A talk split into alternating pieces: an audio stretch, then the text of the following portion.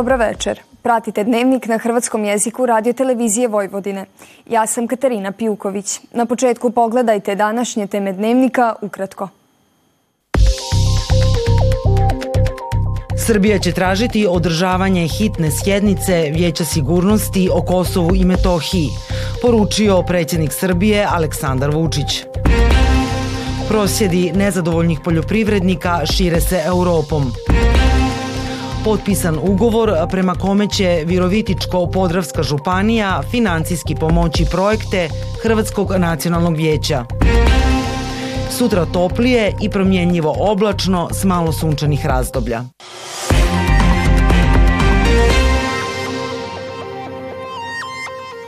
Predsjednik Aleksandar Vučić izjavio je da će Srbija u ponedjeljak podnijeti zahtjev za održavanje hitne sjednice Vijeća sigurnosti Ujedinjenih naroda.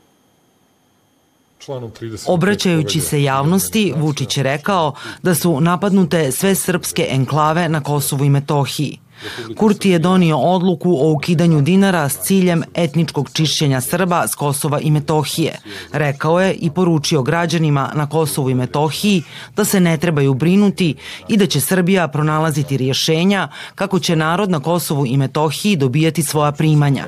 Istaknuo je da se Priština koristi raznim trikovima za priznanje neovisnosti te najavio da će u ponedjeljak Srbija podnijeti pisani zahtjev za sjednicu Vijeća sigurnosti Ujedinjenih naroda. U narednih sedam dana litar eurodizela koštaće 200 dinara, dok će cijena bezolovnog benzina biti 180 dinara po litru. U odnosu na cijene prethodnog tjedna i dizel i benzin poskupjeli su za 2 dinara. Čelnici svih 27 država članica Europske unije postigli su jučer dogovor o reviziji višegodišnjeg proračuna koja uključuje pomoć Ukrajini, čemu se dosad protivio mađarski premijer Viktor Orban. Hrvatski premijer Andrej Plenković rekao je kako su dogovorili reviziju sedmogodišnjeg proračuna Europske unije, višegodišnjeg financijskog okvira, koji ukupno teži 65 milijardi eura. Od toga je 50 namijenjeno za Ukrajinu, ekonomsku pomoć, obnovu, proces reformi. 10 milijardi eura predviđeno je za nezakonite migracije, a 2 milijarde su namijenjene za područje Zapadnog Balkana. Prosjedi poljoprivrednika iz Francuske šire se Europom. Prosjedujući protiv poreznih opterećenja, rastućih troškova, jeftinog uvoza i birokracije, poljoprivrednici su danas blokirali nekoliko graničnih prijelaza između Belgije i Nizozemske. Oni su jučer prosvjedovali i u Brislu, gdje se održavao samit čelnika zemalja članica Europske unije. Farmeri su jajima gađali Europski parlament, palili gume, kartonske kutije i sjeno. Prosjeduju italijanski farmeri u blizini Rima, a prosjedi poljoprivrednika svakim danom se šire i u Grčkoj.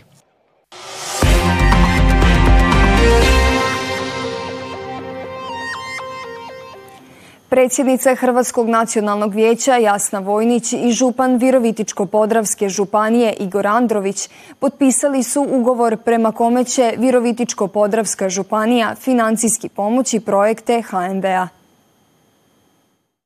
Potpisivanjem ugovora o financijskoj pomoći Virovitičko-Podravske županije s Hrvatskim nacionalnim vijećem nastavlja se realizacija potpore iz matične domovine, koja je definirana okvirnim sporazumom s Hrvatskom zajednicom županija. Prema potpisanom sporazumu s ovom zajednicom, svaka županija će financirati rad HNV-a s 15.000 eura. Ovo je druga županija s kojom je potpisan ugovor. Sa Virovitičko-Podravskom županijom Hrvatsko nacionalno vijeće ima već višegodišnju dobru suradnju i zaista evo mogu reći sa županom Igorom Androvićem da smo na neki način imamo i više nego dobre odnose na pače prijateljske. I ovo što smo danas učinili je samo zapravo nastavak onoga što smo dogovorili na zajednici županija. E, zajednica županija će u naredne tri godine sustavno pomagati Hrvatsko nacionalno vijeće kada je u pitanju financijska potpora Župan Virovitičko-Podravske županije Igor Andrović ističe važnost pomoći Hrvatskoj zajednici u Srbiji. Drago mi je da takav jedan ugovor potpisujemo ovdje i da na taj način pomažemo Hrvatskom nacionalnom vijeću i svim onim aktivnostima, projektima i programima koje ima Hrvatsko nacionalno vijeće e, ovdje u Srbiji.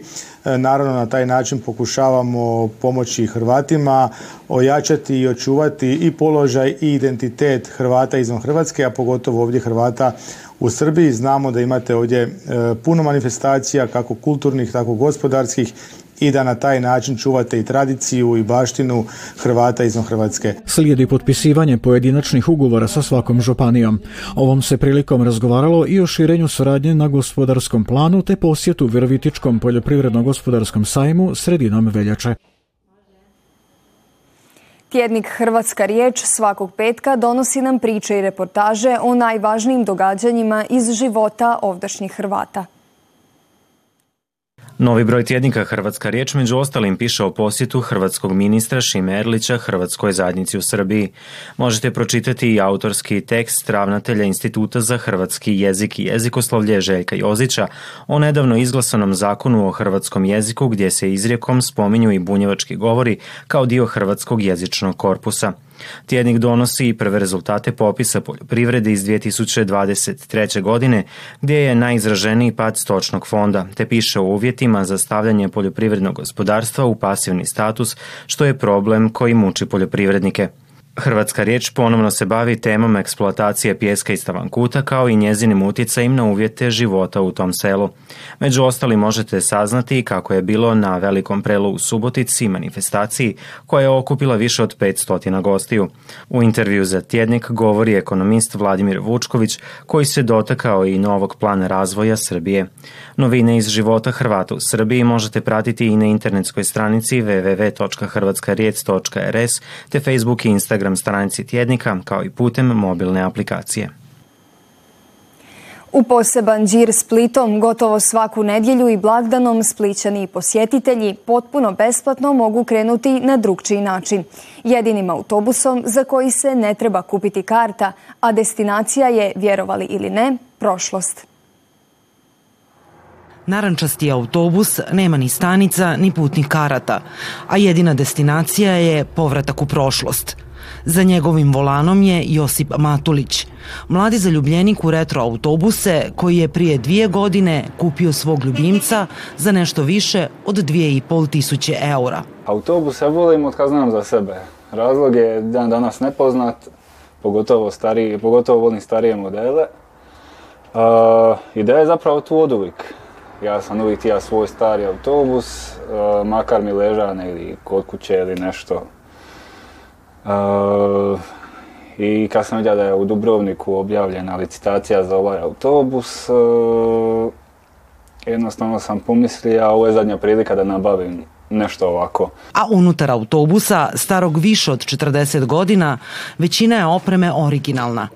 Jedine tri izmijenjene stvari su sjedala, volan i felge. A, autobus je 81. godište, ima 43 godine. Meni je poseban, a baš zato što me vraća u djetinstvo, sami taj zvuk motora, tehnologija zapravo iz 70-ih. S obzirom na reakcije, Josip ne žali što je kupio autobus koji stalno traži nova ulaganja. Reakcije su, a neki se, neki vade odmah mobitele, snimaju, neki jednostavno u čudu gledaju kako prolazim. Neki se, pogotovo stari ljudi, se dižu sa stanice, misle da je prometov gradski i onda negoduju kad ne stane na stanicu.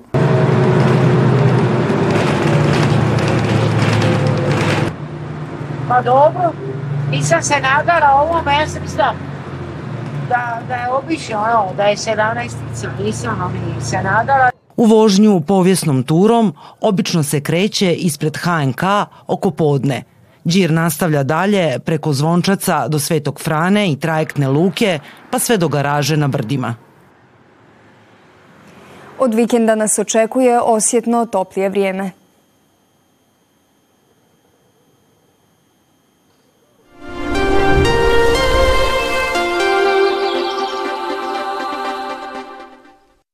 Sutra toplije i promjenjivo oblačno s malo sunčanih razdoblja.